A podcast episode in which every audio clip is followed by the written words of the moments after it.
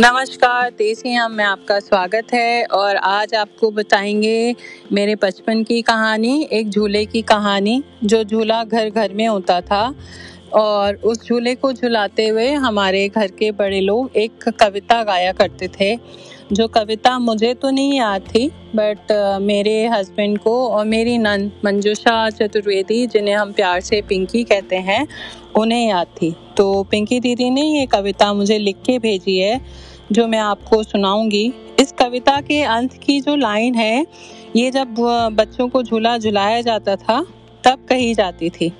और ये बच्चों का झूला ज़्यादातर हम लोगों का बड़े नाना नानी, चाचा चाची, मम्मी पापा या भाई बहन, जो भी घर का बड़ा होता था, वो पलंग पे सीधे लेट जाता था और अपने एंकल पे बच्चों को बिठाते थे और उनके हाथ से अपना हाथ पकड़ा और जैसे एक्सरसाइज करते हैं पेट की एप्स की, वैसे करते करते झूला झुलाते थे और बहुत मज़ा आता था।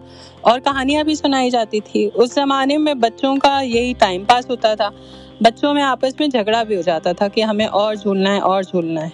तो पहले मैं आपको एक कविता सुना दूँ तो सुनिएगा, बहुत मज़ा आएगा। और मैं चाहूँगी कि आप लोग अपने घरों में भी आजकल के बच्चों को ये ज़रूर सुनाएँ। चुज्जू के पाँव के, कंठ मठाओ के, कंठ मन से कौड़ी पाए, बा कौड़ी को दूध मंगाओ बा दूध की खीर बनाए, बा खीर सब घर ने खाए, घर की जूठी मोर छुटाए।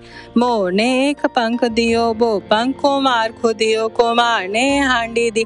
नई भी चढ़त है, पुरानी भी उतरत है और छंग ढड्डा छंग ढड्डा छंग ढड्डा। तो ये जब छंग डड्डा, चंड डड्डा कहा जाता था तो एंकल पे हम लोगों ने बच्चा बिठाया होता बिठाया जाता था हम लोगों को, और फिर ऊपर की तरफ़, हवा की तरफ़ उड़ाया जाता था।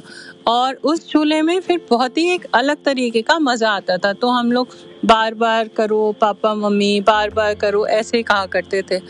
तो अगर आपके घर में कोई छोटे बच्चे हैं तो एक बार ट्राई करिए और जो लोग मेरी उम्र के होंगे, उन सबने तो ये ऑलरेडी झूला ही होगा।